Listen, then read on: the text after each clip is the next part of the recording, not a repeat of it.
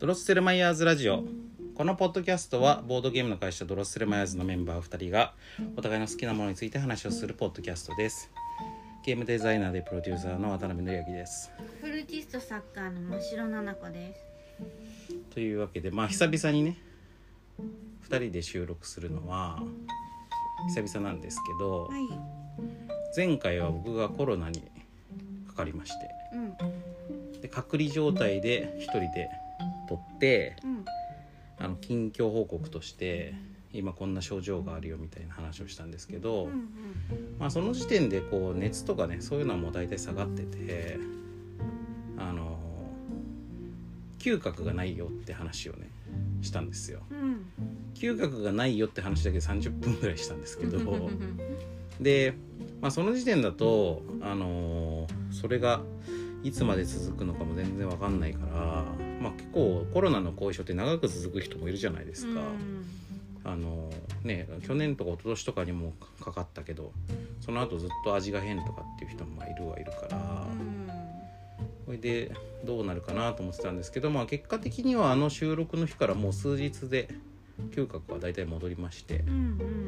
まあ、今大体もう普通になった感じなんですけどうんうんで、まあ、10日間の隔離期間も過ぎましてあの一応もう感染能力はないはずということになったんで今こう収録に至ってるわけなんですけど。はい。ちょっとあれなんだよななんか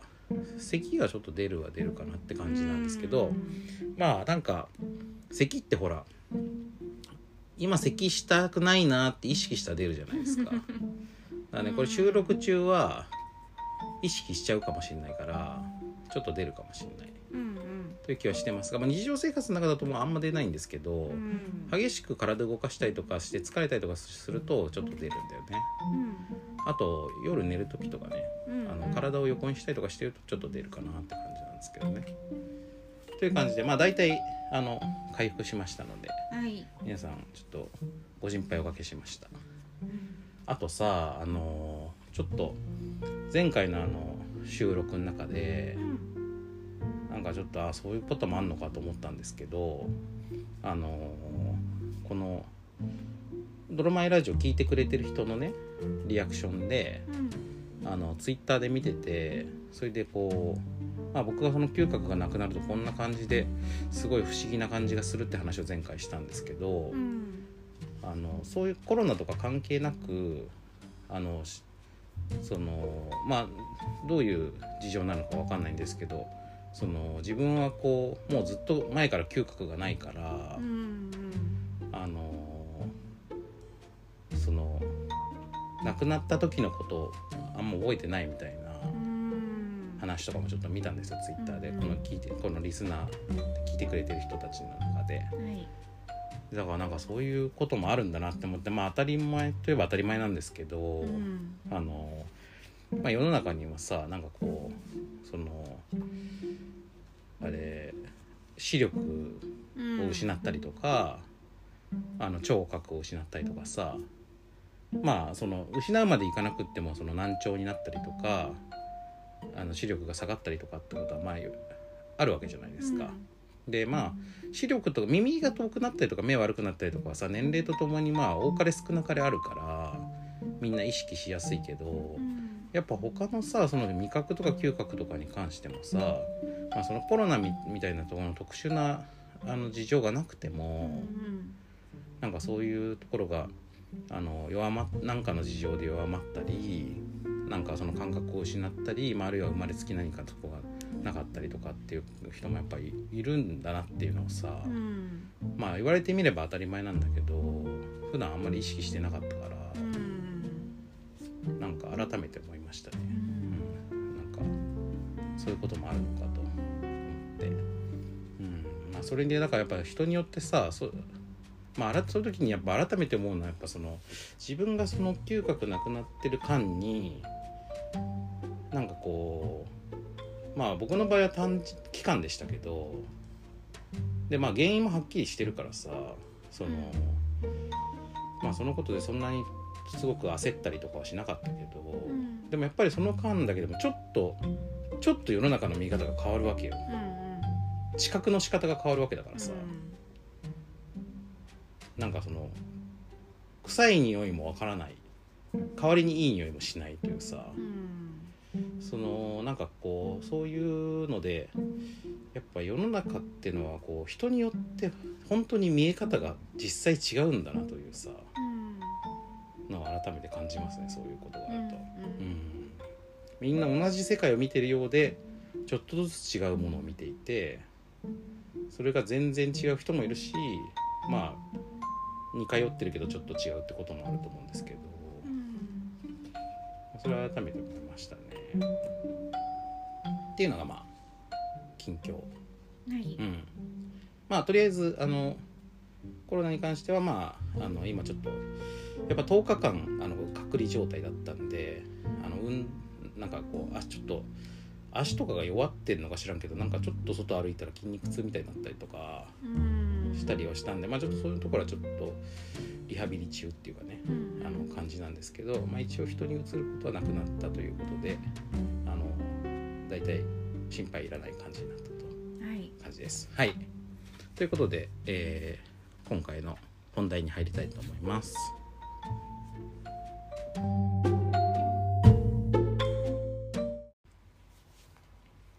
はい、じゃあ今回の本題なんですけど、今回は何の話をしますか。えっと「鎌倉殿の13人うん、うん」今回の大河ドラマですね。この、まあ、大河ドラマの鎌倉殿の13人なんですけど、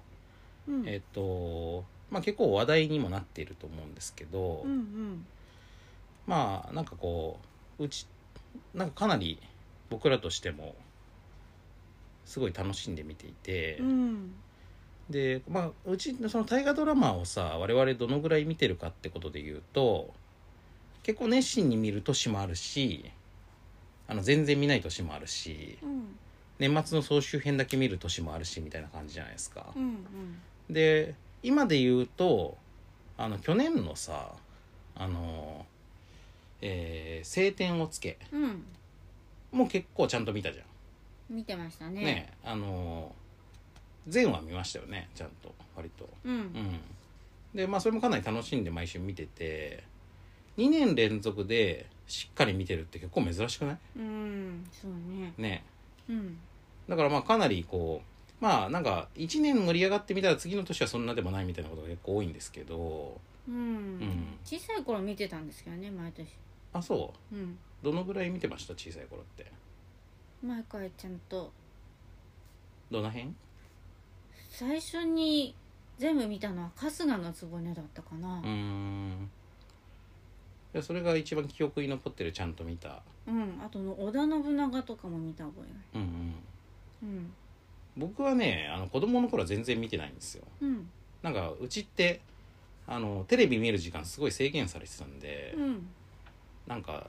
大河ドラマとか見てる暇ないみたいなえー、なまあんか1時間かかりますそようそう、ねあの1日1時間までってなってたのうんじゃあもう大河ドラマのみみたいになる大河ドラマ見ると他のものが一切見れなくなるから、だからやっぱりアニメとかも見なきゃいけないんで子供番組とかねうん特撮とかアニメとか見なきゃいけないから、うんそんなものは見てる暇がないみたいな感じで、えー、まあ、あとあれもあるねあの寝る時間もさうちすごい早く寝寝させるうちだったから8時とかに寝てましたようちに8時半だったんですよ子供のあ寝ある時じゃあ間全部見れないだよねあの大河ドラマって8時からでしょうん8時から9時までみたいな感じ45分ぐらいに終わるかなそんな感じうんうんだからまあやっぱ基本的にはもうこれはもう大人の時間のものっていうう感じでーん歴史ものでもダメなんですかねまあでもねそのあれだったねあの1日1時間っていうのは、うんまあ、子供の意思で見るものに関して1時間ってことで大人が見ているのを横で見てる分にはありっていう感じだったんだけど、うまあ、うちの両親もそんなにその積極的に大河ドラマを見るような感じじゃなかったから、うんうだかんらまあ見てなかったねうん実質ただあのなんかやっぱ世の中的に話題性の高い年っていうのもあったんですようんあの独眼竜政宗とかさああへえなんか見てなかったけど うんなんかこうキャラクター的にちょっとキャッチーな時っていうか、うんなんかねちょっとそういう大河ドラマとかのあのはネタがうん子供文脈に入ってくる時あるわけ、うん SD ガンダムとかに、うんそういうのは知ってただかうんうんらちゃんと見てなかったですねうんうんでまあそのだからまあどちらかというとむしろ真城さんの影響で見るようになったくらいかもしれないうーんでだからも大人になってからそんな自分から積極的に大河ドラマ見てたりしなかったですけどあれは北条時宗はあれは渡辺さんがむしろ見たがってましたねあそううん、そうなんだ、うん、こっちから誘った覚えは特にないですあそうなんだでも僕だから、ま、初めてまともに1年間ちゃんと見たって感じしたの時宗あれ最後まで見ましたうんうんという記憶ですねううんんだから初めて見たわーって感じだっうんうた、うんんでこんな面白いんだみたいな感じだったうんだけど、だんからまあそれからは割とさっき言ってたみたいに飛び飛び見るようになって、うんで面白い年は見てるんですけどでもなんならさその去年の「晴天をつけ」の話もしたいぐらいだけどうんまあ今日はあの今せっかくホットなので「鎌倉殿」の話をしたいなって感じなんですけど「うん鎌倉殿の13人は」えっと真オさん的にはどういうとこが見どころですかどういうところいろいろ好きなところあるけどうんやっぱ三谷幸喜作品だから、うんなんかその一人一人の描き方は面白いですねまずうんあれだよね三谷幸喜作品として見てるってとこがまずあるわけだよね。うんあのーまあ大河ドラマもさ例えばその題材が興味あって見る時もあれば、うんその役者が興味あって見る時とかさまあうちはあんまないけど、うん 役者で見る人もいると思うんですよ主演が好きな人だからとかで。うんとかまあいろいろな入り口があると思うんだけどやっぱり今年のやつは久々に三谷幸喜脚本っていうのがあったよね最初から、うんうんうん、話題性として。うん私は大河ドラマは、うんえー、とこれ見ようかなって思う時は大体題材で選んでるんですけど、うん今回のは鎌倉幕府に関しては全然知識がないから、うんあんまりそこを考えなくて、うんうんやっぱ三谷幸喜作品っていうのああなるほどと思って見ましうんうんうん三谷幸喜作品は僕もちなみに真城さんもだいぶ好きでたうんかなり見てますよね今までもね。うんうんで特にやっぱりドラマがいいんだよね。うんやっぱり映画も撮ってますけどドラマがいいんだよね。うん、んやっぱりそのあのーこういう連続ものになるとさうんやっぱり脚本のうまさっていうのがさ際立つじゃないですか。うんでなんかこう僕らの中での三谷幸喜ブームも、まあ、やっぱり90年代にあの古畑任三郎とかさうん「王様のレストラン」とかさ「あの総理と呼ばないで」とかさ、うんまあ、そういうところでまず一回最高潮に高まっている時期があってでその後あのー映画もさそのあれ脚本だけやってる作品とさうん監督もやってるやつとあるじゃないですか。うんで監督作でもそのラジオの時間とか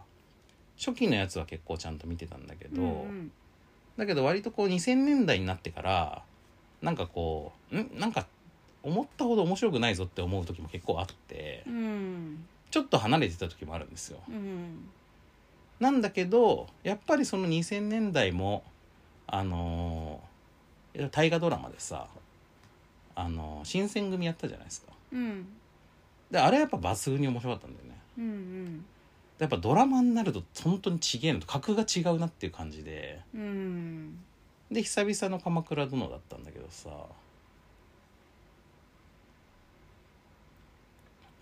やっぱ今回あれだよね最高傑作ぐらい面白くないうんまあ最高かどうかわかんないですけど、うん他にもすごく好きな作品あるんでう、んでも他のその自分が好きな作品と比べてみてもやっぱり同じようなこの人間関係の複雑に入り組んだ濃密さがある感じがしていてうんでそれが「鎌倉殿」にもあるから好きなのかなっていううん感じはありますね。なんかその最高まあ最高傑作というと同じベクトルで比べにくいかもしれないけど、うんあのまあ最高傑作というよりはなんか新境地だなって感じがするうーんどんなところがやっぱり三谷幸喜作品って基本的にはコメディテイストなわけじゃん今までうは、んうんだけど今回のやつってあの結構えぐい話じゃんそうだよねなんか残酷なところと滑稽なところが一緒になって出てくるみたいそうなそうそうそうそう何の線引きもなくつながってフラットに出てきますよねそうそれがすごいだからやっぱさ、う基本は陰謀劇だからうんあのーその鎌倉幕府の中でのさ、まあ、基本内輪もめの話が多いわけじゃんうん陰謀と策謀の話なんだけどさだからそうするとさすっごいドロドロした話なわけでしょうんでそれの中にそのでそのどすドロドロした策謀と陰謀の話ってそれだけだとあのーただひたすら暗い話かうんなんかととにかく深刻な話とかになってなんかこう息が詰まる感じの話になりそうなところをあ基本はコメディタッチで進行するのにそっからシームレスに突然怖いことが起こったりとか、うんあのさっきまでコメディ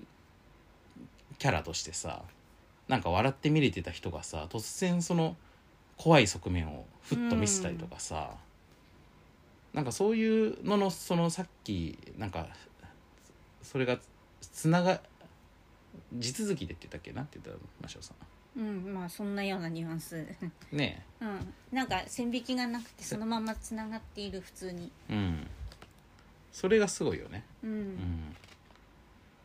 もう現実ってこんなもんじゃないかなって感じがしますね、ん今にリアルな感じがするまあそうだよねだからやっぱ現実ってこっからはシリアスなことだよとかさこっからはほのぼのしたことだよとかってうん誰も線引きしてくれないから、うん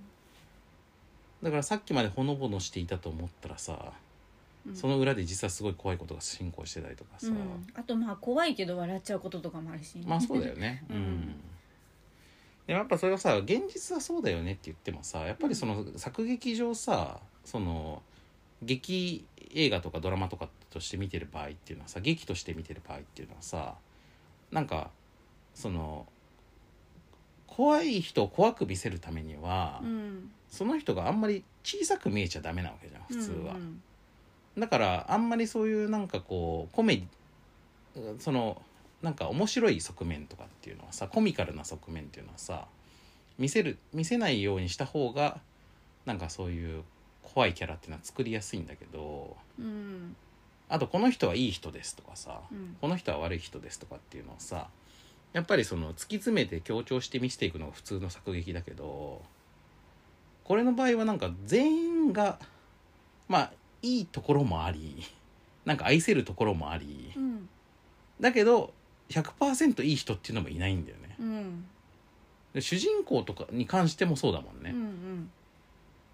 あの主人公誰だっけ北条時義時小四郎って言ってるからうねん義時だよねううんん、義時こそなんていうかこうまあなんかすごく善人っぽい感じの立ち振る舞いで始まるんだけどやっぱりどんどんこうなんか陰謀とかさ策謀の中心になっていく人っていうかさ、うん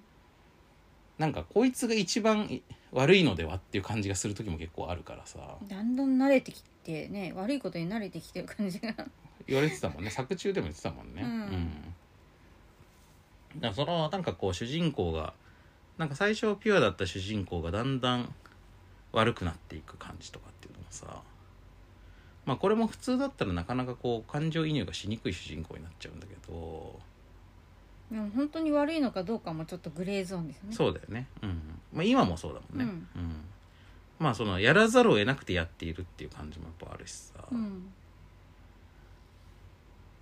まあその白黒はっきりしない感じが好きですねうんだからまあそれがあれだよね白黒はっきりしない感じっていうのも普通だったらつまんなくなりそうなんだけどねなんかこうぼんやりした話になっちゃったりとかさってこともあるじゃんうん、うん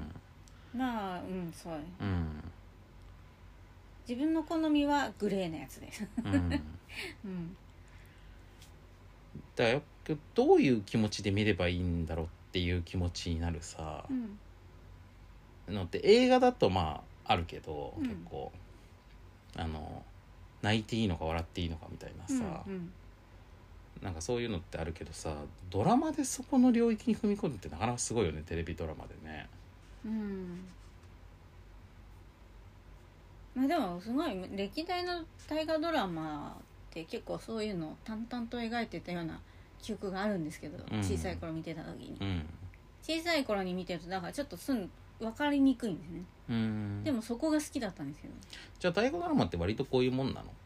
うん、なんかむしろ、うんあの近年のものの方がそういうのを分かりやすく見せてる気がするあそうなんうだ、ん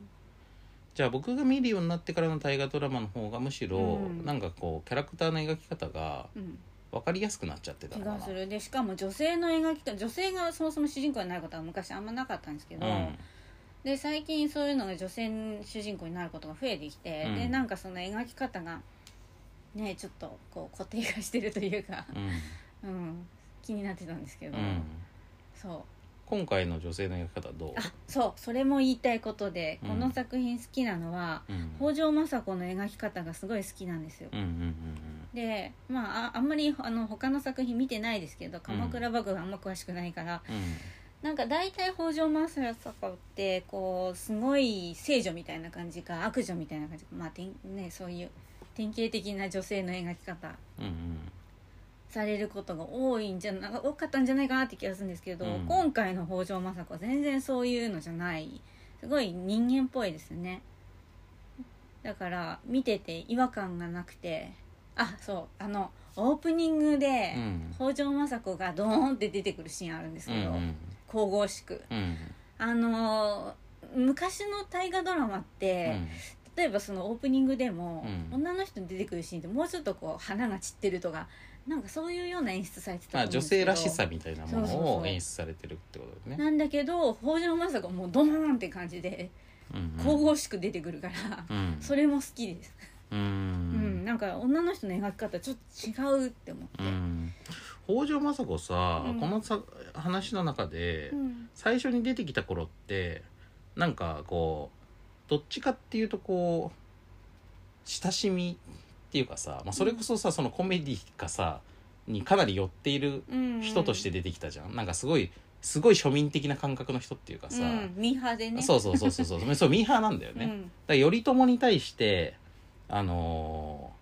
ーなんていうかこうすごいミーハー心で近づいていっうん、て、うんそれでなんかあのーまあとにかく恋愛もさすごい浮ついた感じっていうか さ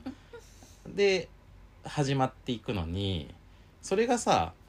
あのオープニングのさその北条政子のシーンってさすごいさそのドーンって感じだからさ、えこの人がああなんのっていう さその、あの歴史で知って俺らが知っているその北条政子にななるんだっていくんだこの人がみたいなさ。 うん感じが、まあ、最初ちょっと期待感として面白かったんだけうど、んでもどっかで表現するみたいな感じじゃなくって、うんこれもやっぱりだんだんなってく感じだよねで今も別にそういうその最初の頃に持っていた人間味みたいなのを失ってるわけじゃないしさうんななんかこうそのそうやっぱりこのさあの話全体にも言えることだけどなんかこうどっかに行ききらないっていう。うん完全に正常でもないしこの完全に悪女とかさうんあの完全に超越した感じの人でもないうし、んやっぱこう人間味を保ったままあなんかこう徐々にこの責任感とかさ、うんあの貫禄がついてたりとかさだかうんらそれがなんかすごいいいキャラクターだよねこれの政子はね。うんであのすごい堂々としたドーンっていう感じがその女の人の描き方としてちょっと大河ドラマに珍しいような気がしたんだけど、うんえっ、となんか実際に歴史考えると日本ってやっぱ女の人の地位が下がっていっていったのって江戸時代ぐらいだから。うん多分それより前のこの時代ってあのもっと女の人の、ね、力があって強かったんじゃないかなと思うんですけど、うんなんかそういう感じもこの作品から感じうんうて、んだからまあこの時代の感じとしてはそこも割とリアルな感じがうすんるけどねあそうそうだったんじゃないかなみたいな、うんうん結構この作品ってあの奥さんがいろいろ言いますよね後ろから。まあどこもそうだよね、うんなんかそのさその主人公の義時のさうんお父さんのその時政もさその奥さんの陸がさむちゃくちゃ口出ししてくるんじゃんうんで陸陸なんてこの中でもまあ相当厄介なさその野心家っていうかさ、うんあのめめまあつい最近の話でエピエピソードでもさすごい問題のあるうんあの策を浪したりとかさでまあその、まあ、宮沢りえがやってるんですけどこれすごいよねうんでもこの人もすごい魅力的だと思うんだけど魅力的、うんでこういう女の人はこの人この夫婦だけじゃなくて、うん引きの家とかもそうだしあとあのあれね丹後の壺ねうん丹後のそばに出たりだっ法け皇の奥さん奥さんじゃないあああい相性お見かけうん、うん、ね相性ああの人ねあのあそうそう鈴鈴木木京京香香のがやってる、うんそうそう、んこれが、うんうん後白河法皇のそうだねお気に入りうん まあ今もうストーリー上後白河法皇もなくなってうんまああのあんまり出てこなくなったけどでもこの人雨姿すごいかっこよかったですねそうだね、うん、あのー、時代にお願いに行った時に、うんうんあのビシッと厳しいことを言ってくるんだよね、すうごんい怖考かっえたが甘いみたいなことをね、うんそうねまああの最初にさこの「その鎌倉殿」のさなんかまあこれ見てない人もいると思うんですけど、うんどんな話なのかというのの説明をしてなかったけど、うんあのまあ前半はさその頼朝が、うんあの挙兵してでそのまあしかもそのほぼなんかみなんていうか天何の後ろ盾もない状態のさうん頼朝源頼朝がその北条氏にを頼ってうんでまあその坂東武者たちの力を借りて挙兵してであのー源氏対平氏の平家の戦いがあってで平家を倒してあのー鎌倉幕府を作るっていうところのさの話が前半だよね。うんで後半は、えー、ともう鎌倉幕府ができちゃってからその鎌倉幕府の中での、まあ、基本内輪もめがずっと描かれるっていう感じなんだけど。うんだからそのさ前半のさまあやっぱりこうその鎌倉幕府ができるまでの話っていうのはまだもうちょっと戦とかもあるし、うんね、普通にそのさ武士武士らしいというかさそのなんかまあ戦いと成り上がりの話っていう感じのさところもあるからうんだからまあいわゆるその大河ドラマっぽい感じとか歴史ものっぽい感じっていうのをみんながイメージする感じにもうちょっと近いんだけど。うんそれのさその平源氏対平家の話なんでしょって思ってると意外とそれのさクライマックスのさそのさ壇ノ浦とかさああいうのがさ割と早く来るじゃんだかうんら意外とテンポ早いなみたいなさうんなそで後半どうするんだろうって思ってるとその後半その鎌倉幕府ができてからさ今のさその幕府内のその政治陰謀劇になってからがむしろテンション全然下がらないでなんなら今の方が面白いぐらいの感じが俺はしてるんだけど、うんどうですか真城さんそうですねうんどううん現実と重なることも多いからリアルですねうんあの戦とかない状態の方がリアルでまあそうだよね、うんうんなんかこう僕らが今そのさにこの社会の中でさ味わうさなんかいろいろ見たりとかするさうん戦いってさそのああいう戦戦みたいな戦い方じゃなくて さこの幕府内でのさ戦いみたいなことのいの方がまあ多いもんねやっぱ実際ね、うんそのビジネスの世界とかさ、うん政治の世界とかさうんまあその皆さんが仕事してる中で感じることとかさまあいろいろあると思うんだけど。うんあと家庭とか親戚の中でのさ 出来事とかさそういうのとかまあそっちの方が近いと思うんだよね。ううんんだから意外となんかこの政治陰謀劇になった後もあの割とこう一般の人がさうんちゃんと感情移入して見れる話に今なってんじゃないかなって感じがするんだけど、うんなんかね、うん近い話題なだけによりヒリヒリしますね、うんうんうんうん戦やってる頃よりそうだよねなんかさもうちょっとさだんだんさそその頃の記憶が薄れつつあるところもあるんだけど、うん今そのやっぱり毎は毎はさすごいことになってきたなって毎回思うじゃん、うんだからこの終わった後にさその次回予告があってさ終わった後にさ、毎回僕さそのマシオさんにさなんかすごいことになってきたなってなんか毎回言ってるような気がするんだけど、うん終わった後に、うんだからなんかこうすごいことがどんどん上書きされてっちゃうからだから割とこう前半の頃のこととかもだんだんちょっと忘れちゃってるとこもあるんだけど、うんうん前半の頃はさむしろさあの義経義経とかがさうんあ僕はキーパーソンだったと思うんですよこのドラマのう。ーんでも義経前半の最後の方ですよね出てくるのまあそうだね前前、まあ、第2部みたいな感じ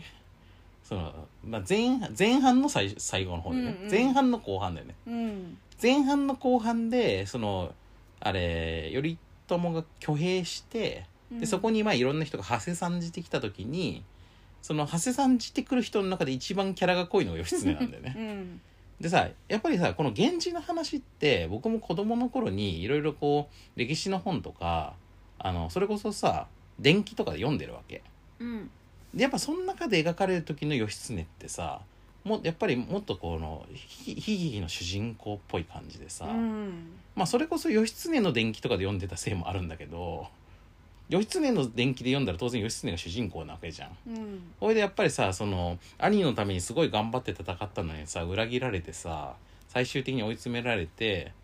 あの死んじゃってめっちゃかわいそうな人っていう感じうんとあとやっぱりその幼少期のその牛若丸の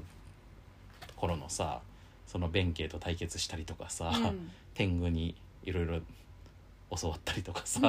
まあそういうようなのがやっぱりこの英雄譚として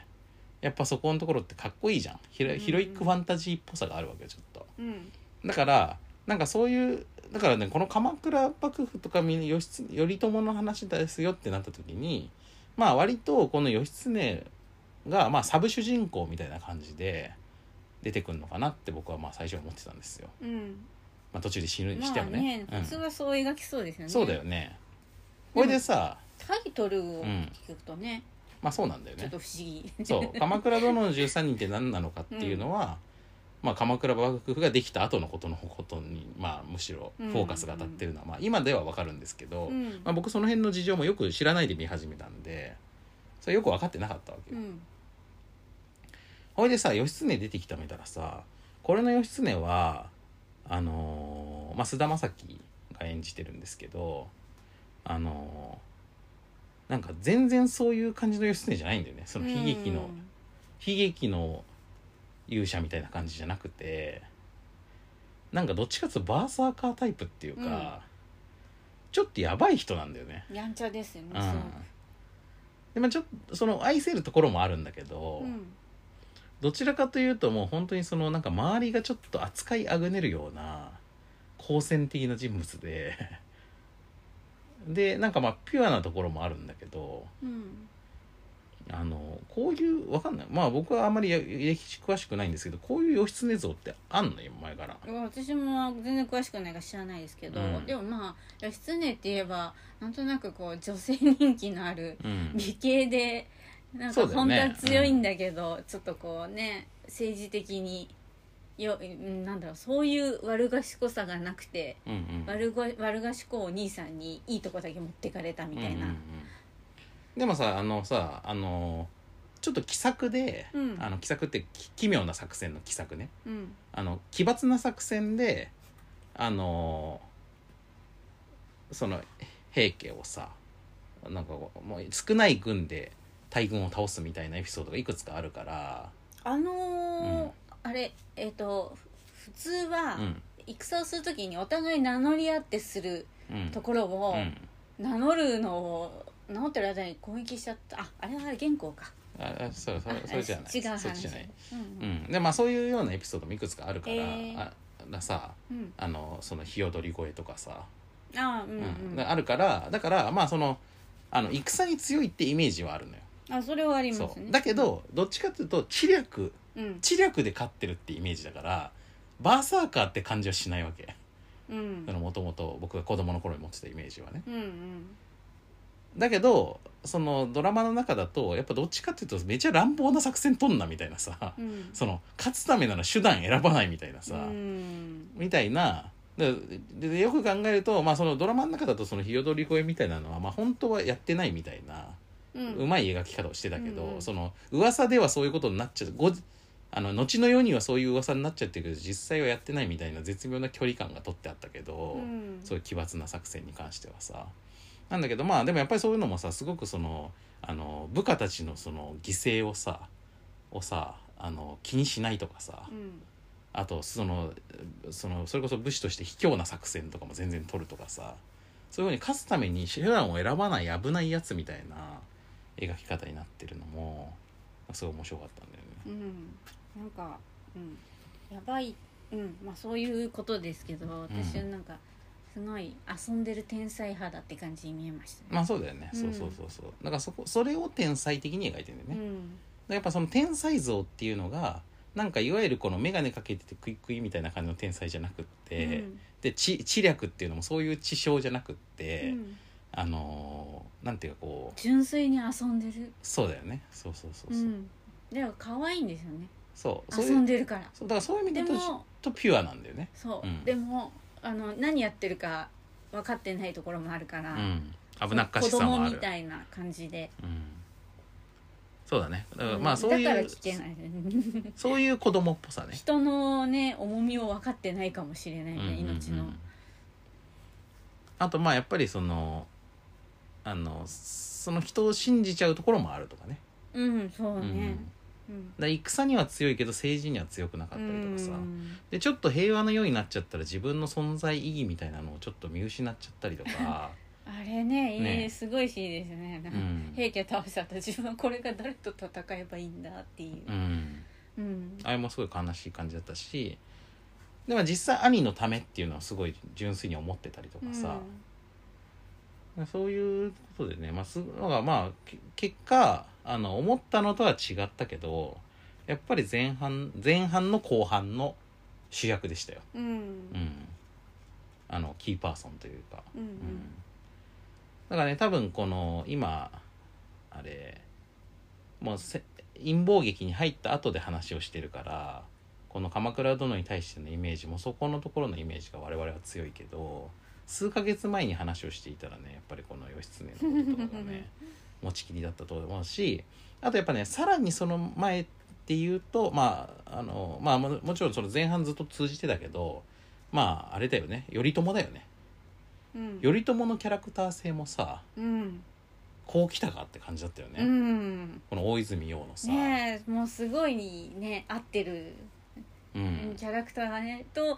思うんですだからそのキャラクターとか存在感とかそういうので選んでんのかなと思ったんだけうど、んあの改めて頼朝の昔の絵を見ると顔も似てますねあそうなのあそうなの びっくりするよくこれで顔まで似絵てにるな似みてたるいんなだ似てると思うんだけどどうかなまあそその絵が本人にどんぐらい似てるかは分かんないけどね うんうんわかんないけど、昔のあ の目と役者は似てます、うん、頼朝さ、こ うんまあ、これの頼朝ってさ、うんその武士だけどちょっと京かぶれなところもあって、うんうん京都にのさその貴貴族文化にさかぶれてるところもあってさそのなんかちょっとそのなんていうかかっこつけっていうかさうんおそういう感じがあるじゃんちょていっうとかこの人本当に血筋はいいんですよねああそうなのねうん、んだからおお坊ちゃんなんじゃないですかこうんうんれうんうんまあだ多分だからだからあれだもんねその挙兵するときにちゃんとそのうん担がれる、うんうん担がれる意味があるんだもんねうん血筋がいいから、うん、だからまあそういうなんかそのちょっとまあなんていうかこの育ちの良さとか、うんあのひまあなんていうのみんなが応援しちゃう感じっていうかさ、うんそういう愛嬌がやっぱりめちゃあるんだよ ねああそう ね大泉大泉洋のこの頼朝はさ、うんあのーねあの有名なエピソードで、うん政子があの、うん、家を壊した時のああの後の「ここまでするか」っていうあのセリフとかもうねあの人が言うあ、と、うん、そういうなんていうの独特のムードが出うんうて、ん政子が家を壊したっていうのはあれだよねあの頼朝が、うんあのなんか妾っていうか、うんを作ってうんでその妾の家を政子が怒ってうん壊したっていうことだよねうん構図としては。うんでその時に、まあ、このドラマの中の描き方だとそれにも義義経が関わって て義経がその破壊破壊をさうん後押ししたりとかさうんしたりとかもあったけど、まあ、それはちょっと史実かどうかどうか知らんけど、うんうん多分アレンジしたような気がするけどその時のそのあれだよねその頼朝のうんあの呆れ呆れ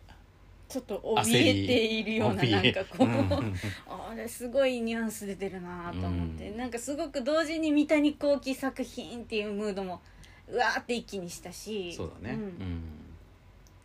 でやっぱりさその我々っていうかさ日本人がさ大泉洋を見てるとさ、うんそのまあもちろん役者としての大泉洋っていうのはあるにせよその役者としての大泉洋が演技をしているという状態から時々素ですごく大泉洋っぽくなる時があるじゃん。うんで素で大泉洋っぽさが出れば出るほどその瞬間だけなんかちょっと「水曜どうでしょう」みたいな感じになるわけじゃんムードとしては。でさこの「水曜どうでしょう」の大泉洋っていう存在がやっぱりそのシームレスにとはいえこの頼朝のさなんかその天下を取るためにはさうんあの手段を選ばないっていうそれこそ冷酷なところっていうのがさもうあるでしょう、うんそれが両立するの本当にすごいようね、んこれが本当に奇跡だだと思うよ、うんだってこの2つって普通だったら結びつかないもんうんでしょうんなんか単に矛盾した存在にさ見えちゃううんでしょ普通だったら、あ人間の描き方がすごい丁寧にできてるんですよねきっと、うんそうだよねなんかさすごく器が小さい感じに描かれる時もあるじゃん、うん頼朝がう、んそういう感じも似合うわけよう大泉んっ似て、合だけどさその、まあ、うた器が小さいっても単に小さいっていうのもあるけどでもなんかそれでその人を信じてないとかさ心の底では、ううんでそのあとその小心者であるがゆえになんかこういろんな手を実は打ってるとかさ、うんでそういうのでなんか結局のところこの人が本音としては何を考えてるのかわからないっていうふうにさやっぱななるシーンがいくつもあったじゃんうんそれすごいよねうんそれってすごく多層的なわけでしょうんうんやっぱりあれですよねその三谷幸喜の作品のさ、うんあのやっぱりうまさとしてこの当て書きのうまさっていうのがまあ初期からすごくあるわけですよ、うんやっぱりそれってもともとその劇団の座付き作家をしているうんだからゆえのさ、そのおなその自分のその劇団の中でのその役者の手駒が決まってるわけでしょ、うんうんでその手駒になってるその役者たちがよりそのはあのー力を発揮したりとかあるいはその人のちょっと違う面を見せるうんもともとこの人ってこうみんな思ってると思いますけどでもこの人がこういう役やったら怖くないですかみたいな、うんなんかそのそのひっくり返しとかもあるし、うんまあ、とにかくやっぱそういうことのうまさだようね。まいですねなんかねこの役者こういう見方あったんだなっていうのをね三谷幸喜作品見てるとかなりな確率で思うんですようねん、でそれがさ大河ドラマっていう場にめちゃくちゃ合うわけよだって大河ドラマってまあオールスターキャストなわけじゃんうんでそれぞれの人たちがそれぞれのまあ役者としてのなんていうかキャラクターをもうさ背負って出てる人が多いわけじゃんうんでもう佐藤二郎めちゃくちゃ佐藤二郎に見えるうんでそのでやっぱその佐藤二郎も今すごくあの今リアルタイムにめちゃくちゃかが目目立ってる役だけど、うんこのひ引きの家のまあ当主でさうんうんまあ、その北条と一番この対立するね、まあ、最大のライバルじゃん今はうんとりあえずでそのさやっぱ佐藤二郎もさ我々はさやっぱりあの勇者義彦のさ仏みたいなイメージに さ仏に見えるね見え時々そうねだからやっぱどうしても仏に見えるなって思って思ってたわけだけど、うんねまあっていうか佐藤二郎って基本的に佐藤二郎に見えるものなわけよ、うん大体の役の時に。なんだけどやっぱりその佐藤二郎がえこんな怖い感じに見えんのっていうふうにうん今はなってるでしょ。そう同じようになんかあのちょっと引きつったような笑い方をしてるのうが、んシーンによって全然別のニュアンスに見えるんだよねそうだよねあとなんかこうあのやっぱりその仏的なニコニコがさ、うん全く本音に見えないっていうさ、うんほん心から笑ってるように全く見えないっていうことが、うんまあ普段はそれがコミュニティ的な方向に作用してるわけだけど、それが怖い方向に作用したりとかもやっぱうん今ちゃんとしてるし、だからやっぱそれがさそのさあれなんだよその役者自体が持っているそのキャラクター性とか、うん物語とかっていうのをのなんかそののにちょっとあの手を加える脚本だよね。うんだからそれそこのところがめちゃうまいからこんなに登場人物多いのにうんやっぱちゃんとそれぞれに感情移入がうんさせられるし、なんかよくわかんないで出てきた人がよくわかんないで死んでいくみたいなことあんまないわけよ。うん本当にうまいこと死ぬ前にはちょっと感情移入させるんだよね。うんあの見せ場があったりとかさでそれ毎回そうなんだよね義経もさだからさっきのさそのバーサーカーにめちゃめちゃ見えてる時もあるんだけどさやっぱりその退場していくちょっと前にはさ可愛いところが見えたりとかうんなんかやっぱりこの人ピュアなんだなって思ったりとかさうん別にちょっと前じゃなくても見えてましまあたずけっどとね、そう まあずっとあるけどうんで、まあ、そこがすごく強調されるわけうんうんなんだよねうん、だからね、すごいその役者のこうことを分かってるっていうかうん、ね、そう多分これイラスト描くのがうまいみたいなのと一緒ですよねこのあ似顔絵とかね似顔絵、うんうんうんそうだ特徴ねをよく分かってるってことで、そのうんうんうん特徴をどう利用するかみたいな、多分さ写真家とかもそうなんじゃないそのさポートレートみたいなの撮る時とかさ、そうなのかうんな、まあ、その人のことのなんかこうあるある面を,うんを、が引き出したりとかさ、うんまあ、そういうのが必要なわけじゃん、ううんんだなんかあのーあれなんですよそのそのそれの理解度が高いがゆえに、うんあのその人の魅力とかキャラクター性とかを伝えるのの手数が少ないのがすごいと思ううん本当に最小限の手数でうんそのことを伝えてるわけうんだってさ普通のテレビドラマって新キャラが登場したりとかしたらこの新キャラこういう人でこういう感じの側面もこういう感じの側面もあってはい魅力的な人ですよね皆さんこの人のこと好きになってくださいねっていうのに1時間かかるよ普通あーはすっごい説明してますよねそうそうそうエピソードをさそれだけ費やさなきゃいけないから、うんそれ1時間で、まあ、1話でちゃんとそれをやってみせたらむしろうまいぐらいなわけうんねキャラキャラクターを好きにならせるっていうのはさ大難しいことだからさうんだけどそれをその5分とかでやってるわけようんいうか場合によっては一言でできてるそうそうそうそうそうそう そうなんだようんそれがすごいよねうんもうだからあのね、うんここまでやるかってもうあれでもメロメロで、うんうんうあんの一言で、だから脇役の人たちとかはさ、うんもっとちょっとしたことでさあの、うん好きにさせたりとかキャラクターを説明したりとかしてるもんねうんうんだからそのあの蹴鞠を教える人とかさあねー、キャマリの人ね数分ぐらいしか出てないですねそうそうそううそうまあ一番最近の輪で言うとこの政子を守っているすごい柔和な感じだけどから背がででかくて強い人とかさうんいるじゃんそういうのも本当に一瞬出てくるだけであこういう人なんだっていうふうに見えるっていうねでやっぱりこうなんかそのまあいかにも大事な人例えばえっ、とまあこれもかなり前半のハイライトだったと思うんだけどえっ、とカズスこれなんだっけこの人和之助上総介上総介さんっていたじゃんうん佐藤浩市がやっている、うんまあ、この人とかさ、まあ、いかにもくせ者でさうんいかにもクキーパーソンですよっていう感じの人ではあったけど、うんでもやっぱりさこの人とかはあのーなんていうかこう物語全体のさなんかトーンを変える役割っていうかさうんやっぱりこの人の死からなんかあこれからひどいことが起こっていくぞっていうさなんかその内毛場に入っていくののトリガーになってるっていうかさ、うんうんとかねだからまあその大きい役には大きい役なりのやっぱりその引き際を用意してるっていうか、ううんんでその前にはやっぱりこの人を好きにさせる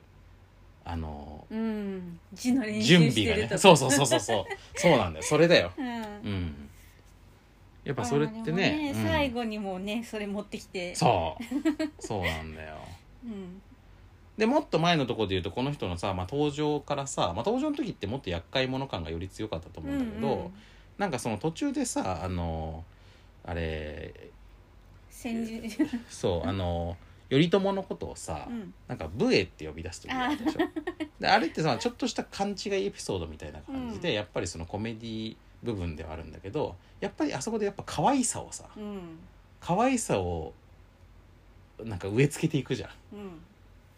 らもうそこからもう下準備が始まってるからね、ねえすごいうん最後の最後で「ブエ」って言ってるからこそうそういうのが全部効いてくるからね、うん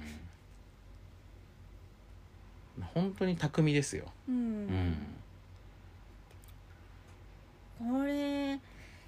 これタイトルあちょっと話違うけど、うんタイトル見た時13人ですね、うんこれこれ見てあれ思いまし思い出して三谷幸喜作品な、うん12人の優しい日本人うんうん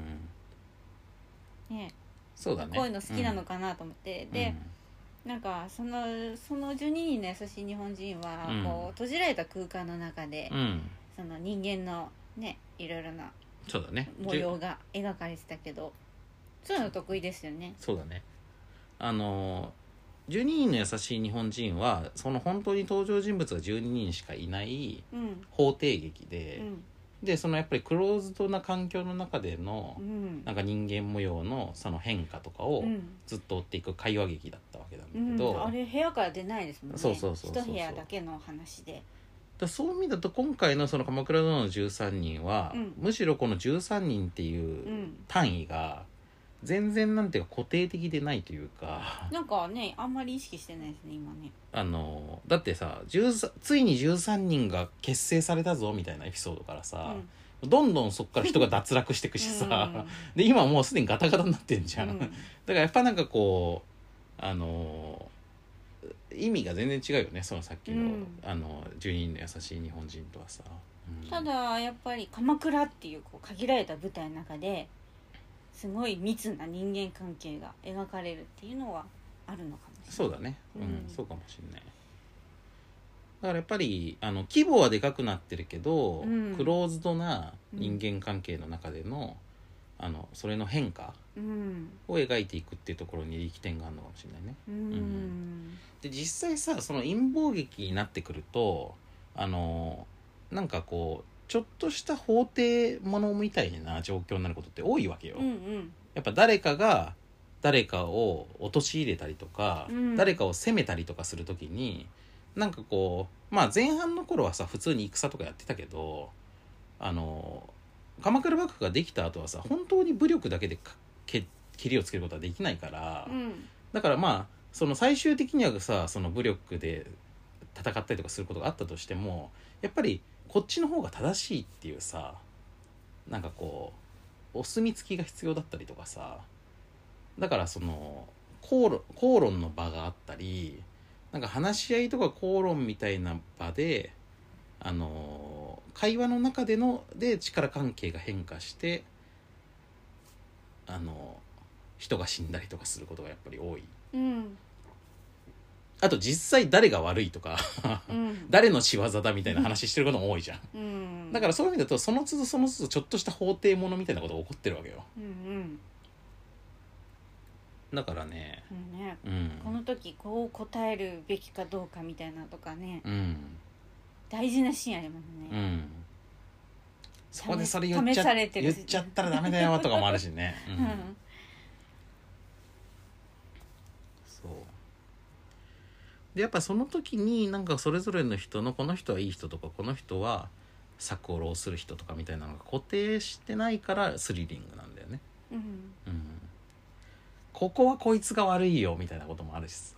うんそこでそれやっちゃダメだよみたいなこともあるしでしかもその悪いひ人から離脱するってわけでもないしね、うんうん、ねいい人もね、やっぱいい人はめられるじゃんはうんなんかいい人は死んじゃうなみたいな感じはやっぱするよいねもうねお人よしが痛い目を見る世の中は嫌ですうん、うんでもまだ多いよねうんうん、かといって悪い人は悪い人で策を浪してやっぱり墓穴を掘ったりとうんか、うんあのー敵を作ったりとかうんで退場していくからどうしたら生き残れるんだって感じだよね。うんまあ関わらないのが一番いいということになるかもしれないんだけどまあ鎌倉を去るってことでねまあそうだよねうんでも去ったら去ったで謀反を疑われたりとかすることもあるじゃんうんむずいよねうんまあこれはあれじゃないですかやっぱり世のさそのさ、仕事してる人たちとかはうさ、んその会社とかにこれをなぞらえてさ、うん見たりとかするんじゃないやっうぱ、んねうん派閥とかそういうのもさ、ねどこの比喩業に界もでなるもしね、うん、こうだと思いますようん仕事してなくても、うんそうだよね、なんかでもすごくこうなんだろうこういう説があったのをこう解釈してきたかとかうん細かいところまでなんだろう行き届いてる感じがするんですけど、うんうん注意というかうん創作が、なんかねこの三谷幸喜このこの舞台すごく昔から好きだったのかなってうんまあそうかもしれ思っなたいんでねすうけんどあれですよねあの「王様のレストラン」って、うんうんあれじゃなかったですかもしかして、うんあの登場人物の名前、うんこの13人じゃないえ本当そうなのうんなんかなんかそうだったような気がするんだけど違うかなだってあれでしょあの、しま政子出てくるでしょうん、あまさこ出てく梶るね梶原さんも出てくるでしょあああとそうだ誰だっろうけ誰だろあ梶原出てくるねなんだっけうんうんあのあれオーナオーーナーのお兄さんはなんだっけなんとかとも頼朝だね頼朝さん義朝義朝かうあん、れなんだっけうん、よしよし義朝かなうんでもなんかんのりのりのりとも友頼朝かも、うん、でもなんかちょっとこういうとこひねってんのかもしれないよねなんかねううん、そうあま本当もしかしてあその確かにそ頃うかからも好ね、うん、きだったんじゃないかなとか思うんうって、んそうかもねうんちょっと確認してみてうん13人いるかなあんまり細かく覚えてないけどうんうんそうかじゃあ他のあれに出てくるさ、シェフとかなんだろうかなうん、でもデュイウィエとかは 言う理よ由がいないね だからまあそんなに厳密にそうではないと思うけど、うんうんそもそも王様レストランって13人もいないしあのレストランのメンバーいないうん、いないと思うよいないかうん、もっと人数少なかったと思うう、うんん、だからまああのいろいろでもこういうところから取ったりとかしてんのかもねううん、んそうかじゃあ昔からこれが好きだったのかもねこの辺のところねねうんもう本当になんかすごいすごい作られてる感じがする。うん、なんかまあ僕全然詳しくないですけど、うんあのかなりそのし史実をさ細かく拾ってるとこも多いみたいだしね、うーんなんかこうそのす要はドラマを面白くするためうにんこういう話し運びにしてるのかなと思ったところが、うんまあ、やっぱりなんかこういろいろツイッターとかで詳しい人がし話してるのを見ているとそうするとここは確かに史実こうだったみたいなことあがねこうあるーうんこの八重とかねちょっと違う手術違いますね確かね、まあそうだねなんかその辺は結構ドラマうん、ドラマ用オリジナル要素が強いとこかもしれこなれいけど確かこの「泡の局」っていうのは2人ぐらいいるんですよね、あそうなのうんえ実際にうは、ん、紛らわしいうーん、こっちの泡の局ですみたいなあのつばねであのミーって呼ばれてる人、とこの八重にあたるこの奥さんがうん、この人もあのつばねうなの、ん、あそうなんだ多分へえなるほどなんでそんな同じ名前がこんな短いできちゃうのかわかんないですうんようね、んうんうん血のつながりがあってとかってわけでもないんだろうねあでもなんかこれ親戚関係ですよねあ多あだか分らまあそういうとこだとなんか似ちゃうことはあるのかもしれないねでも局って名前じゃないですよね称号みたいなもんうん、うん役職役職わかんないけどうん、ん多分多分なるほどでこれ今話のさ、うんもう5分の4ぐらいに来てんじゃないあまあそこまでは来ないかな、っ12年末に終わるもんねうんてことはえっ、と今が8月だからうんあと4ヶ月あるって考えたら、まあ、3分の2かうんうんまあ後半戦の前半戦が終わった感じって感じかなそろそろうん終わりつつある感じっていう感じかいなやそろそろうんよりなんか来るかな、うんそうじゃないかな、うんまああの前回のラストでさ義時がさうんまあちょっと心を決めた感じだったもんねうんううんん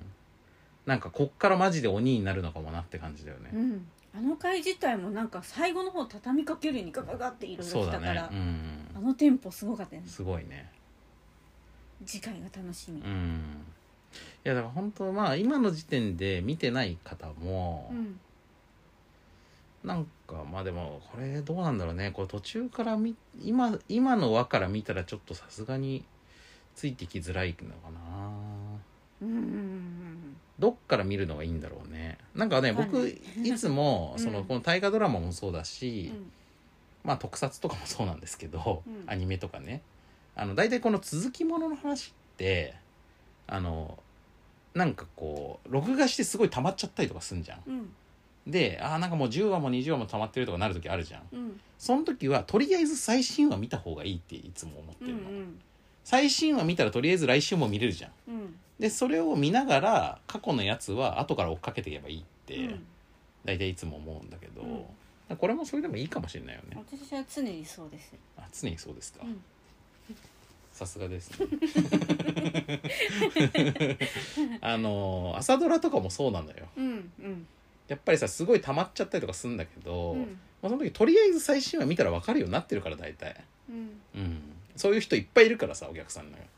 うん、私だから録画しないですから最初からあそうだよねだからもう見たところから見るしかなくて、うんでそこから推測していく面白さもあるんうで,、んうんうんうんうんまあ、そうだよねうんうんで特にこれ大河ドラマ歴史史実があるから、うんあ今この辺のこれやってんだって別に知りたければ普通に勉強はできますね、うんそうだよねうんうんドラマでなくてもうんうんうんうんいやーなんかこのあとね今だからもう本当に今までもう何回もこの話の中でえここがクライマックスじゃないのって何回も思った から、うんう、ん、それ以上のクライマックスがここからする来るとすると楽しみですよ、うんうんね最後どこまで行くのかもわかんないですけど、うん、なんかね僕はむしろ途中こんだけ面白かったら、うん最後の方ちょっとしなんていうかこう静かになっていったり、うんまあちょっとなんていうかこうぐだって終わっても、うん全然僕そういうの嫌じゃないんですよ。うんなんか最後ちょっとつまんなくなったねって言われることもあるけどそういうの、うんなんか僕はいや別に3分の2のとこが一番面白くても別にいいじゃんみたいな。うんうん思う方なんだけど、半分が一番面白くてもさでもこれに関してはなんか今のとこ全然そういう感じがないなうんうんねという感じでまあちょっとそろそろ時間なのではい終わんないといけないんですけど、はいましろさんはどうですか、この「鎌倉殿」はうんこれまでに見たその大河の中でえこれ一番好きかもしれないあやっぱうん大河の中でうん、うんまあ今まで見たのねその、まあ、去年のもすごい面白かったしね去年のは面白かったんですけど、うん引っかかる点もあったのでうんうんうんううんんそうだねうん、うんうんでも面白いとこもすごい面白かったよねそうそう、うんいいとこも悪いとこもあるみたいな感じだった、で僕はまあその今まで北条時宗がこう初めて見たうん初めてちゃんと見たやつで、まあ、それもやっぱ原稿の話だから、うん、やっぱ全体のそのなんかすごいドラマチックなさ、暑いですようんね、あの時代もね熱いんですよだからまあそれもすごい面白かったんだけど、うんまあでもこれがやっぱり最高値を更新しますね僕の少ない大河ドラマ経験の中 でも。うんという気がするまあ新選組も面白かったよね。ううんん新選組もいくつかねやっぱりそのすごく印象に残ってるエピソードがあるけど、うんなんかそれに類値するようなエピソードが「鎌倉殿」はいくつもあるって感じだなあー私からするとやっぱ新選組はどっちかというとね男の人の話に見えるけど、うんこっちなんかすごいね女の人も同等に出てくるから、こそうだね、うんっちの方が見やすいですね、うんあの素直にいややっぱ本当にいろんなところが進化してると思いますよ価値観もさ、ねえすごくね、うんうんなんか昔の話だけどなんかすごく今の感覚でちゃんと見れるし、ううんん、という感じですかねはいはいじゃあこれのレコーディング上の都合ではいあと30秒ぐらいしかないんで はい、あの今回はお知らせとかはなうしんで、これいできたいと思いますけど、はいまあそのぐらいの勢いで「鎌倉殿の13人」はおすすめですということですね、僕らとしては。はいうんという熱を感じ取っていただければと思います。はいというわけで今回は、えー大河ドラマ「鎌倉殿の13人」の話でした。はいよじゃあ次回からもまたよろしくお願いしまろしす。くお願いしますさよなら。あと7秒。さよなら。